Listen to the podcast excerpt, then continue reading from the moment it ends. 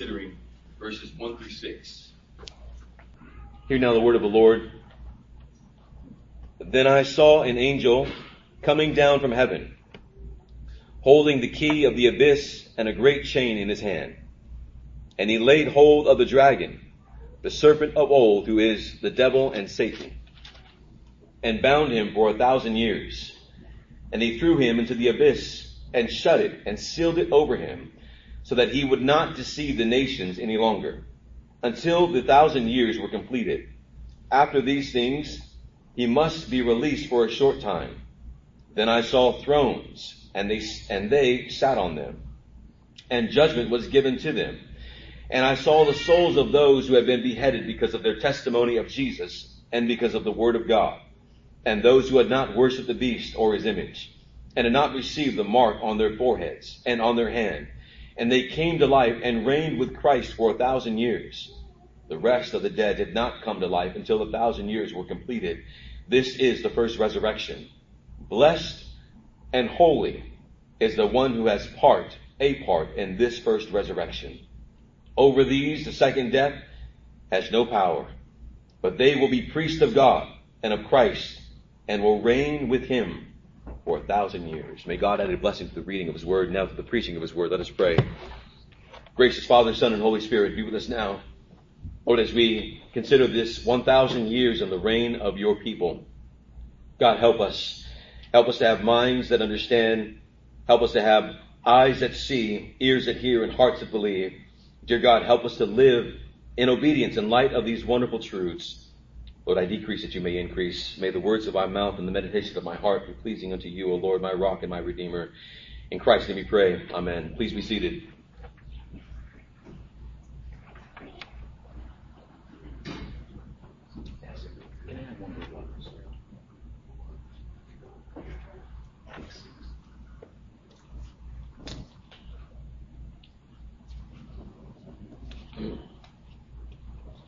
Well, good morning, brothers and sisters. Uh, I greet you in the name of our Lord and Savior, Jesus Christ. Uh, welcome you on this Lord's Day Sabbath as we continue our study through the Apocalypse of John.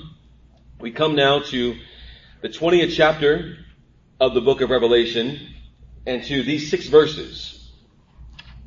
These six verses, which are widely considered to be the most controversial, and by controversial I mean most debated verses in the whole of the book of Revelation. That's saying a lot, isn't it? Since uh, we have been presented with, um, I think, countless verses whose interpretations are widely debated. Today, we are presented with the doctrine, or confronted even sometimes with the doctrine of the millennium, the one thousand year binding of Satan, and the one thousand year reigning of the saints of God. For some, this may be the very first time that you are even hearing the phrase, the millennium, in a theological context. You've heard of millennials, that's completely different. The millennium in a theological context. Faithful Christians hold differing views about this one thousand years that is referred to here in Revelation and its meaning. There are, I think, a number of different variations of this one thousand years, but there are at least three prominent views. Very briefly, and let me say, very briefly, um, and probably not as thorough as I could be, and I intend not to be, will I give a, a brief overview of at least two of them. Number one, the premillennial view. Now, to hold and to protect my tongue from going haywire, I'm going to just say pre-mill instead of using the entire millennium. So the first is the pre-mill or pre-millennium view. There are two versions of it. One is the so-called historic view. The historic pre-mill view holds to a belief that resurrected Christians will enjoy one thousand years of earthly bliss after the return of Christ. And then there will be a great fall when Satan is released. The other is known as the dispensational premillennial view. the dispensational premill view. It believes that a restored Jewish state will reign with the Messiah for a literal one thousand years. Most of us were raised with this belief. And then there will be a great fall when Satan is released. With this comes the rebuilding of a temple. With this comes the reinstituting of the sacrificial system, all of these things. That's the pre-mill view. The second view is called the post-mill view. Now you can kind of gather from pre one thousand and then post after one thousand. Another view, this other view will be that Christ will return after or just at the end of one thousand years. Most premill believe that the one thousand years is a symbolic period of time towards the end of the gospel age or church age, when Christianity has conquered, in terms of faith, culture, and political authority, all the religions of the world. Now, post-millennialists believe that the world will become Christianized, as it were. We will be living in a, in a type of earthly utopia. I'm, I'm hoping I'm being fair to these views. And if I'm, I'm not, then um, you can correct me afterwards. But I don't intend to give a full um, orbit around their entire view. No? The third is the amillennial view, or the a-mill, a-mill view. A, or a, meaning no, and then mill, no thousand years. It's kind of a misnomer, meaning it's, it's kind of misnamed, because all millennialists actually do believe in the one thousand years, but they don't believe it to be literal. They believe it to be symbolic for the entire church age.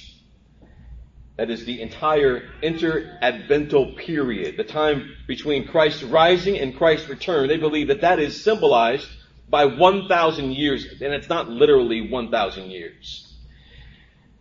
They believe that this one thousand years is speaking of the entire time between the resurrection of Christ and the return of Christ. All millennialists, all mills, they might prefer the term inaugurated millennialist. Inaugurated millennialist, because when Christ rose from the dead, he inaugurated the last days, or the symbolic one thousand years. So they might prefer the term inaugurated millennialist. These verses that are before us this morning and the exegesis that will come thereafter or within is going to argue, my exegesis is going to argue that these verses refer, refer to the course of the church age that temporarily precedes the final judgment, which has been narrated for us in chapters seventeen through nineteen, and also recapitulated for us in chapter twenty, verse seven through fifteen. What am I saying? I'm saying the millennium is inaugurated at the resurrection of Christ, is what I believe. And it continues throughout the entire church age. It's what I believe the scriptures have taught thus far. During this time, I believe God restrained Satan from deceiving the nations, and that the saints that die actually live, and they actually reign with Christ until their bodies are reunited with their souls. Which means that now that we are three chapters away from the very end, you at least have a clear understanding of what my eschatological position is. If you don't know, then I hold to the all-millennial view, the final view. Before um, this ser- this series began, I listened to a number of series, and each of them began with a presentation of post-mill, pre-mill, and all-mill. But as I was preparing for this series, I read a commentary by a man named, a professor named Moses Stewart. And in the opening, he's a a, uh, a seminary professor in the early nineteen hundreds. In his seminary, he was um, professor of Revelation.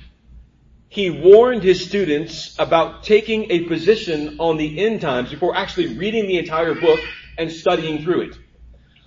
I'm thankful for that wisdom, because now that I'm three chapters away, I can say that I have read through the entire book and I have studied the entire book, and I believe that the most consistent, I believe, that the most consistent view of the end time is that of the amillennialist. The most appropriate the most biblical, is that of the amillennialist. Three chapters away, I believe that the one thousand years is meant to be understood symbolically as the entire church age, the inter-advental period, between the resurrection of Christ and the return of Christ. You don't have to agree with me. But if you have agreed with me up until this point, then you also, whether you know it or not, would find yourself in the category of one who identifies as an amillennialist. That you see the end times or this thousand years as being symbolic and not literal. Before, though, we get into these verses, I think it's important that we do not allow ourselves to be consumed with this period of time and really miss what God is intending to communicate to his people about this time. And here's the point. Verses one through six, here's the point. Satan is bound. And saints reign with Christ. We can debate the time period. We can debate that all day long. But if we're missing this point, then we miss the point altogether. Satan is bound. And saints reign with Christ. It's not to say that these other points don't matter. But this matters more. Are you with me? This matters more. Throughout this sermon, I pray that God would give you eyes to see and ears to hear and a heart that is filled with hope and joy as you see that Christ has actually bound Satan now and given the church, you, his people, the right to reign now, and then when you leave this body, the right to reign with Christ eternally with him then until Christ returns. I pray that you are filled with joy this morning, not confusion or fear. With God's help, we have two points this morning for our consideration. Number one, Satan bound for one thousand years. Satan bound for one thousand years. This is verses one through three. The Apostle John sees an angel coming down from heaven, holding the key to the abyss and a, listen to this, a great chain in his hand. The angel is most likely the Lord Jesus Christ, who in the very first chapter of this apocalyptic book said in Revelation one eighteen, I was dead, and behold, I am alive forevermore. And here's what he says. I have the keys of death and Hades. Not only does the angel hold the key of the abyss, but the angel is also holding a great chain by which he lays hold of the dragon. If you were raised with this, um, this kind of terminology of Satan is a dog on God's leash. If you were raised with this terminology of Satan is caged, it, it comes from this. It, it does come from, it, it, it may seem inappropriate, but it is in a kind of cor- coarse way, it is appropriate, right? This great chain is showing that Christ has taken authority over Satan. There is no angel who possesses such power. And therefore, the identity of the angel must be the Lord Jesus Christ. I'm going to say this a few times and I'll get to what I mean by it. By the person and work of Christ, he has overcome death and reigns over Hades, the realm of the dead. What is more, John sees that Christ has laid hold of the, listen to this word, the serpent of old, the dragon, the serpent of old, who is the devil and Satan. And he has bound him for a thousand years.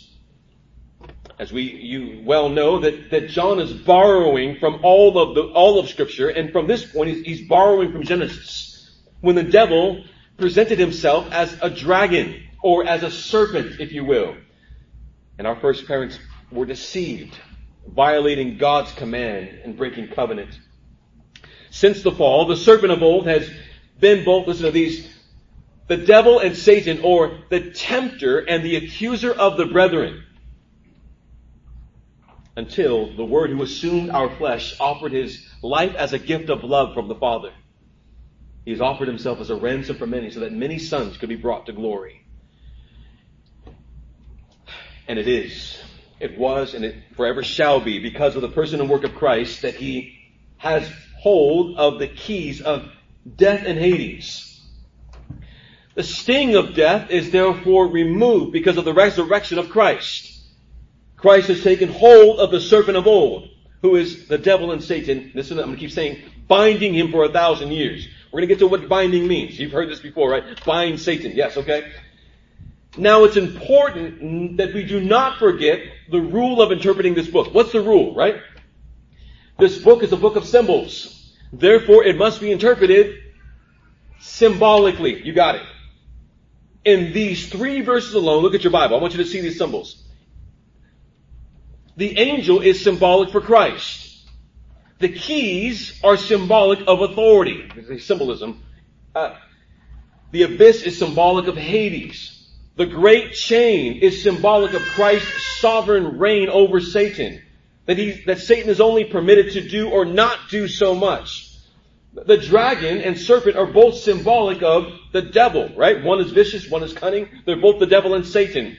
Saints, virtually everything thus far is meant to be symbolic.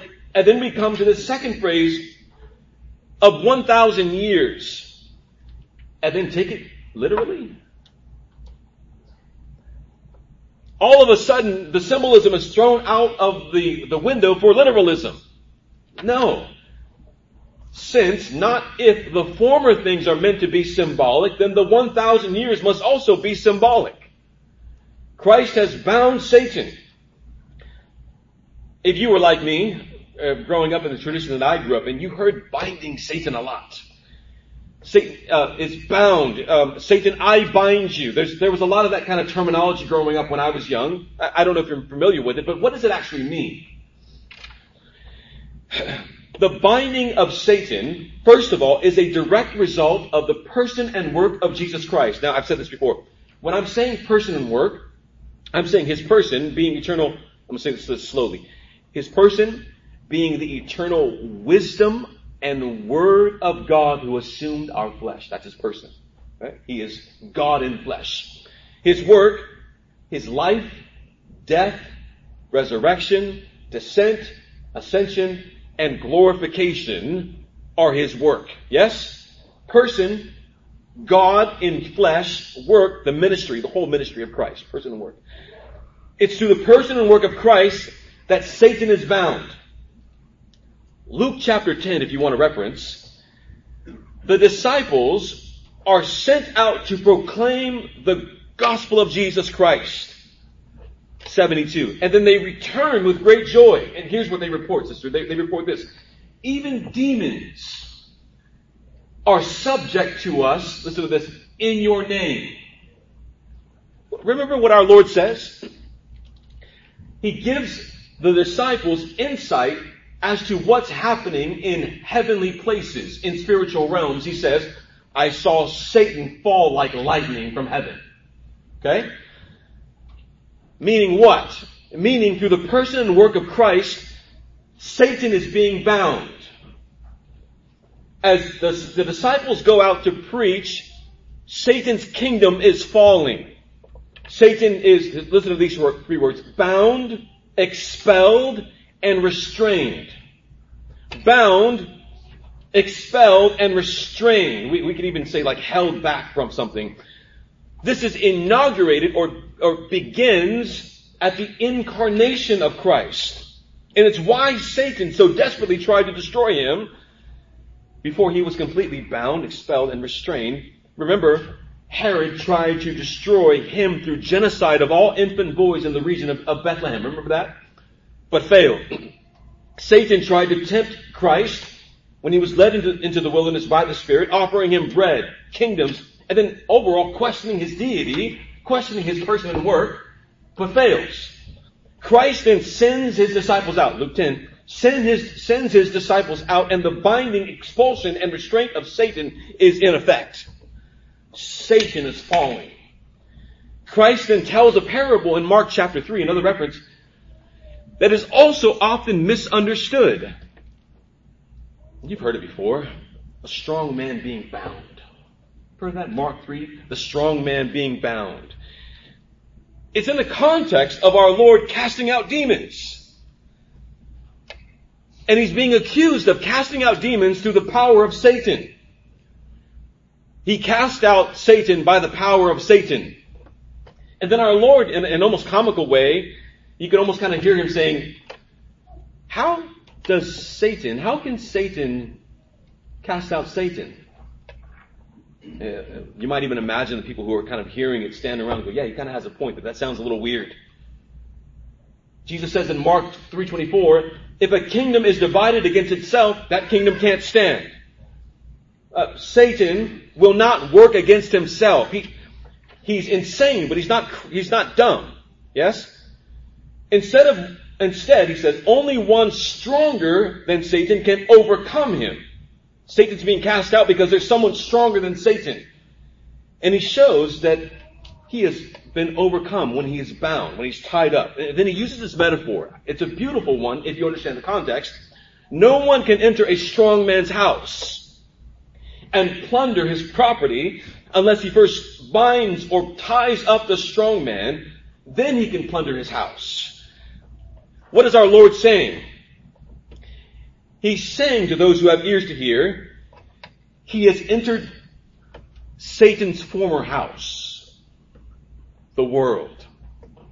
And those in the world that Satan used to bind with darkness and blindness and deafness and hardness of heart, Christ has come to set them free. He has done that first by binding Satan, showing that when image bearers of God are set free from Satan's dominion, Christ is setting captives free. Satan is bound from blinding eyes, deafening ears, hardening hearts of the nations in a comprehensive way from seeing, hearing, and believing in Christ. That's how Satan is bound. You can't say, Satan, I bind you over my finances. Uh, Satan, I bind you over, you know, my back pain that I got when I was running up the stairs, right? No, Satan is bound from blinding eyes to seeing Christ. Christ was setting captives free from the bondage of sin and Satan.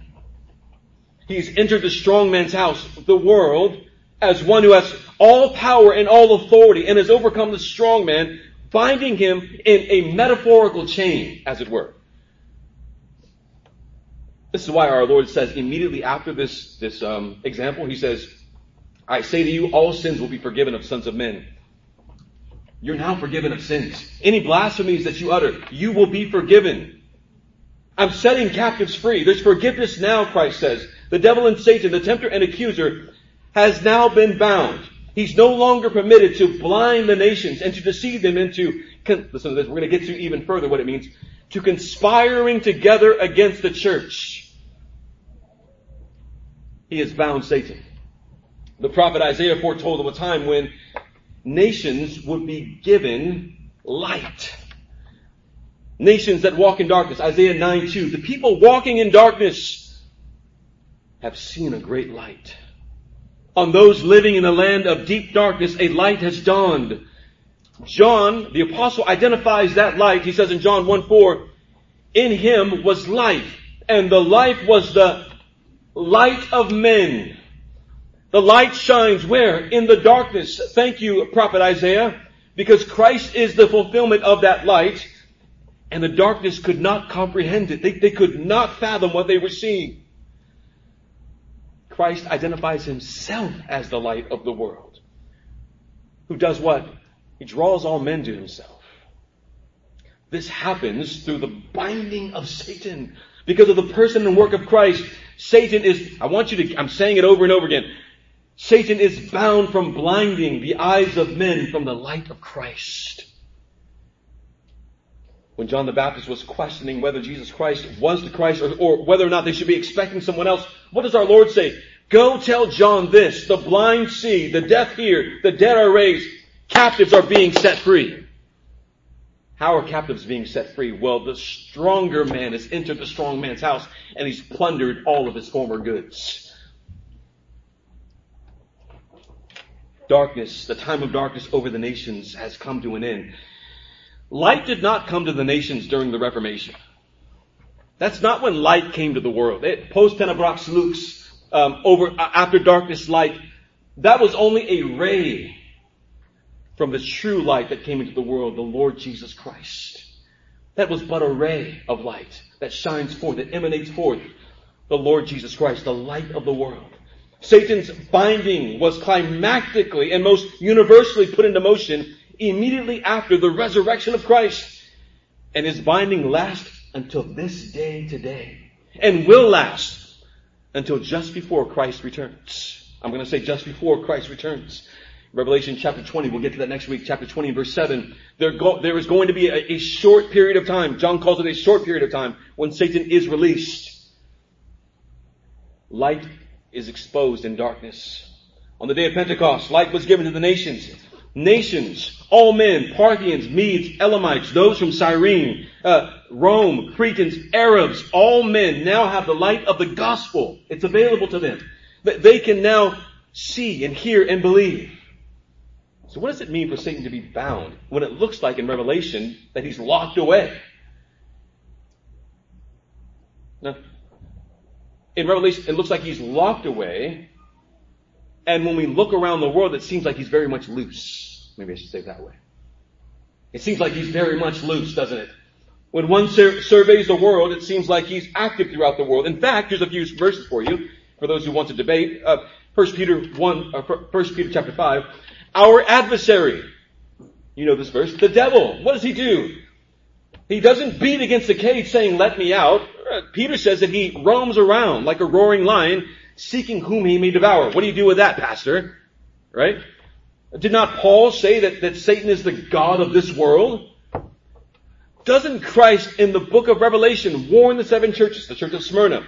Behold, the devil is about to, to come to some of you and uh, to some of you and put you in prison, and you will be tested, and you will have tribulation for ten days. Or to the church of Pergamum, I know where you dwell, listen to this, where Satan has his throne. Well, how is Satan bound then, if all of these verses seem to um, at least at, at least uh, say that Satan is not bound but loose? Revelation twenty and verse three specifies in more detail how the devil is is actually under the authority of Christ. John sees in this vision an interesting vision.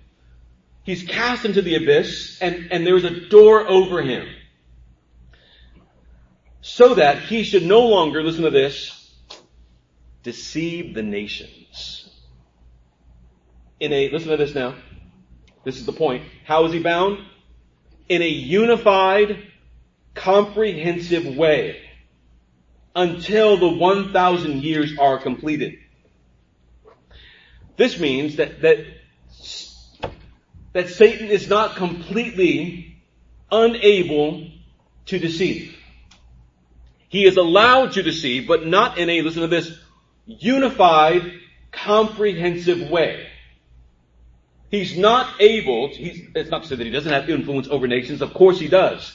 He's just not able to do it in a complete, comprehensive way. Now here's what I mean, here's what the scriptures mean. Meaning gathering the nations from the four corners of the world to oppose and make war against the church. Now that makes sense. Where are you getting that from? Revelation uh, nine.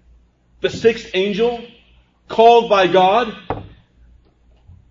to release those who are holding back from the four corners of the world demonic forces. Remember that?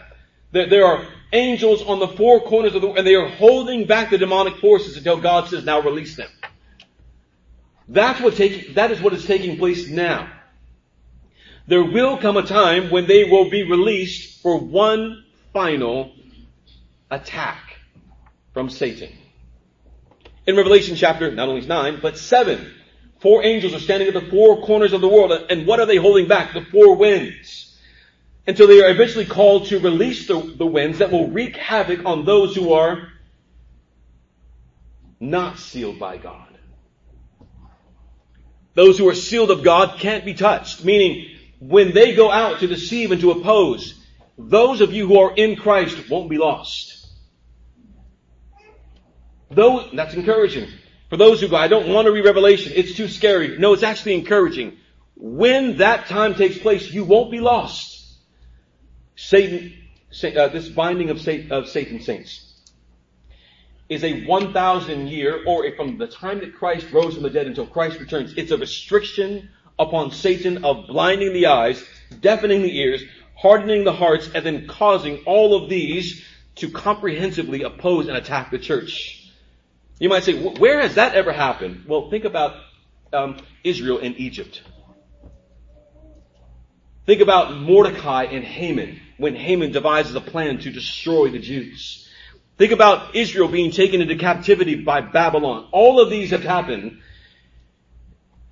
And our scriptures are saying there will come one final time when the church will one last time be opposed in the way that it was opposed in the past. And Satan will lose. He's already lost. Restricted now from deceiving the nations. And the gospel has gone out to the nations. The gospel is right now. It is reaching the four corners of the world, and Satan is not allowed to stop God's people from coming to him. This should be encouraging for us, because sharing the gospel right now is the time for people to come to Christ. Light has been given to the world. Therefore, we should be encouraged to make the gospel known. Not discouraged, saying, oh, well, Satan, Satan is just it. No, Satan is bound now. The gospel is available. Now is the time of salvation. Today is the day of salvation. Satan being shut up and sealed gives us the, the idea and the understanding that Christ has authority over him. That's it. This was encouraging for the seven churches. And it's encouraging for the church all time. Listen to this. And I, I'm going to say it over and over again. Satan is defeated. Christ is victorious. If you get that in Revelation, you get it. He does not have, Satan does not have the authority to deceive the people of God. He could afflict our bodies, but he shall not, we shall not be destroyed in hell. This is the point. John sees the souls of those who have been de- defeated, or those of those who have been beheaded, I should say, because of their testimony of Christ and because of the word of God, because they had not worshipped the beast or his image. They have not received the mark on their head or on their hand. He sees them reigning with Christ in heaven.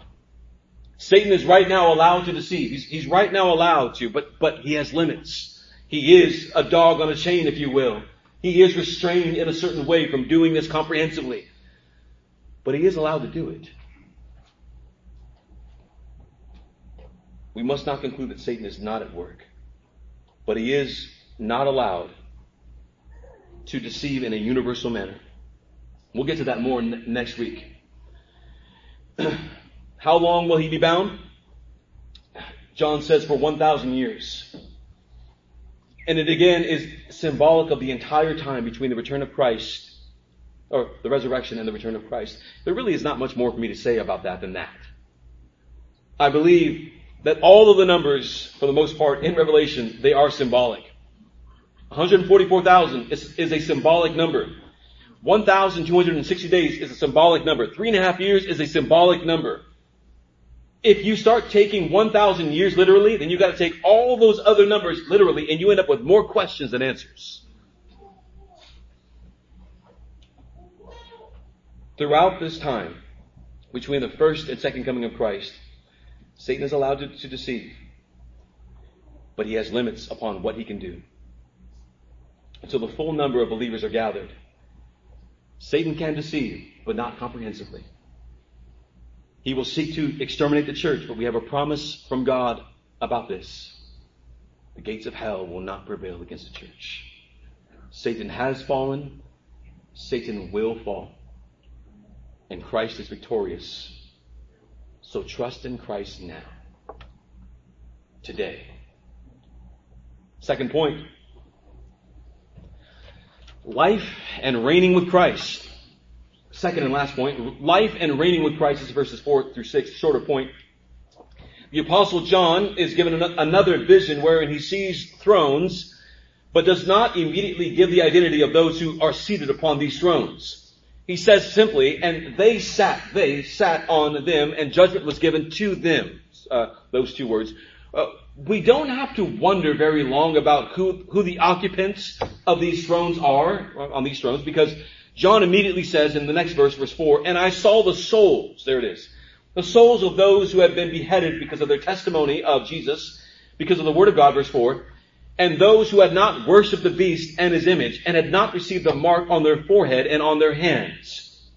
Those who are enthroned are those, simply this, who have trusted in Christ, in spite of opposition and in spite of persecution from the devil and those who are in league of Satan. They have held fast to Christ. Revelation chapter six and verse nine. When the Lamb broke the fifth seal, John says, I saw underneath the altar what? Souls. Souls of those who had been slain because of the word of God and because of the testimony which, with, with which they had maintained.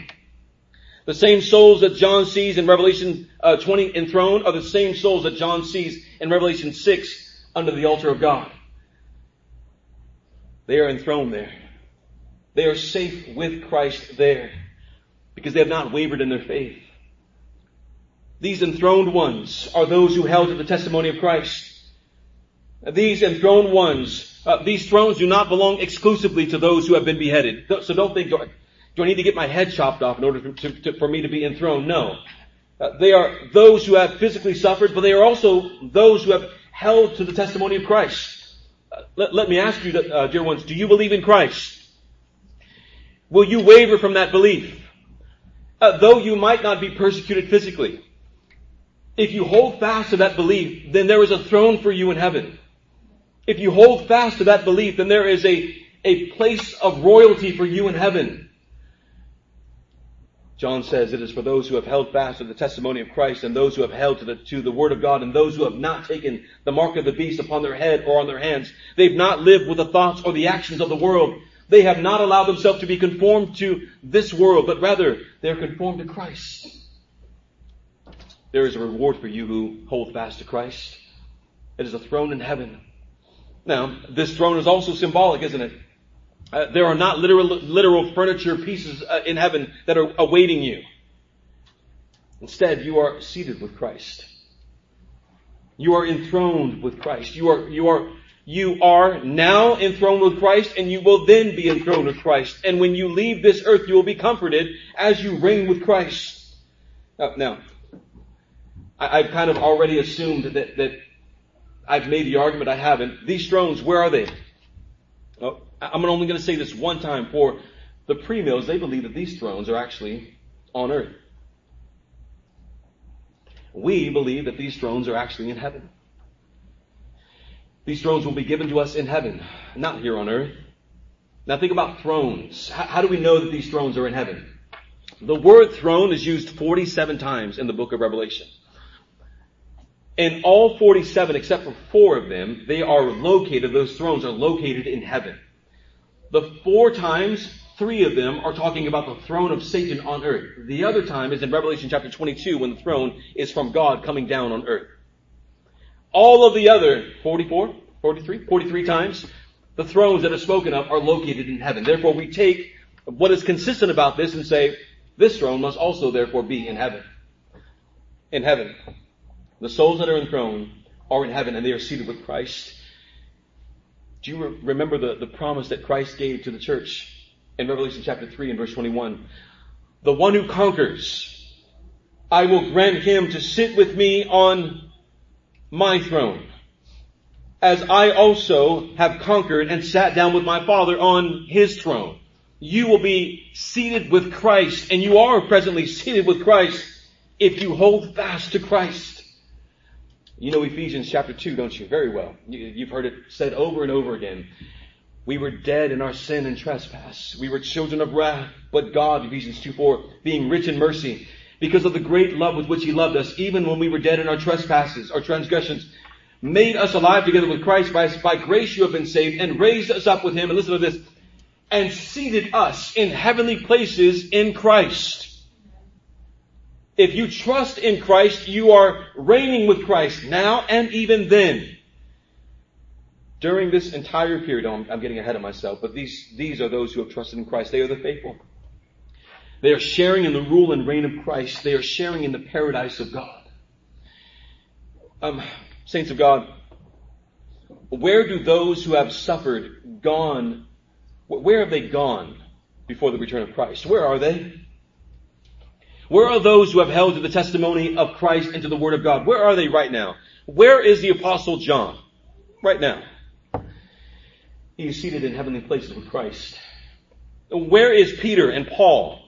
They are seated in heavenly places with Christ. Where is Augustine and Aquinas? They are seated in heavenly places with Christ. Where is Luther and Calvin? They are seated in heavenly places with Christ. Now, those are giants, aren't they? We, we think of those as being the giants of the faith. Where is Brother Louis? He is seated in heavenly places with Christ. Where is my dad, Richard? He is seated in heavenly places with Christ. Where is your mom? The one who taught you the faith. She is seated in heavenly places in Christ. Where are the grandmothers, great grandmothers of my, of great great grandmothers of my children, Dora and Kuka? Where are they now?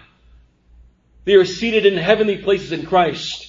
It's not just for the so-called giants of the faith. It's for those, for that young pastor who died early, we would call it, who died early, young. And he goes and he is seated with, with Christ in heaven. That little one who sat in the front row of, of church services and who said amen and who, and who attentively listened, like that little girl is right now, who we believe has true faith.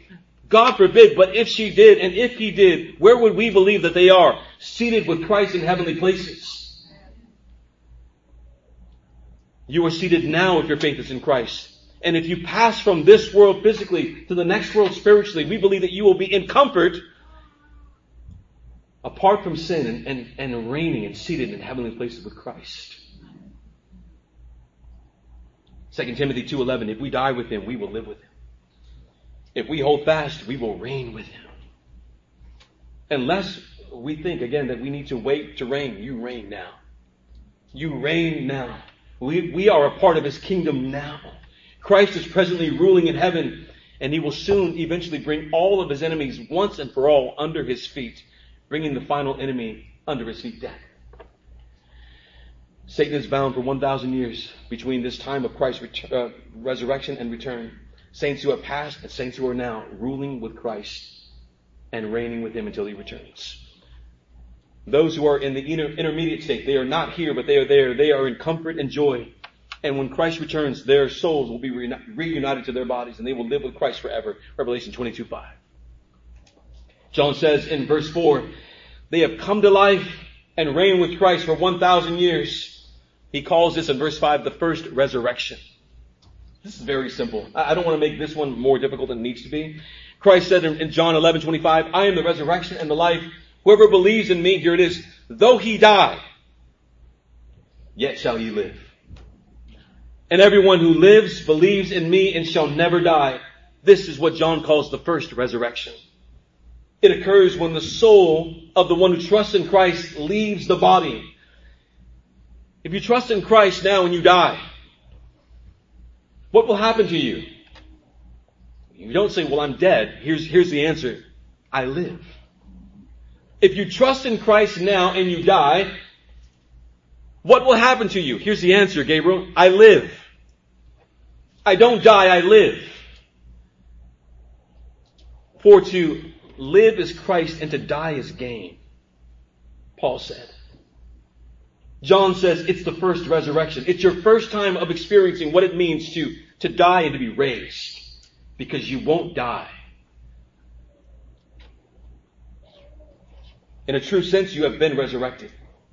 In a true sense, the sting of death, if you've trusted in Christ, is removed.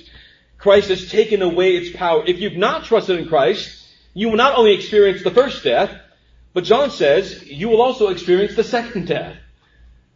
The one who denies Christ shall know this. They will know the sting of death and the second death. The first physical death for the saints who trust in Christ is their first spiritual resurrection, and you will have a second resurrection when your body and soul are reunited.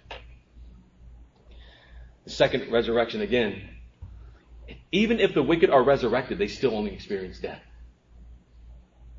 not life. The one who denies Christ will only know death after death. The one who accepts Christ will only know life after life, life abundantly, life evermore, life to the fullest. How long will this last? one thousand years. What is that time period?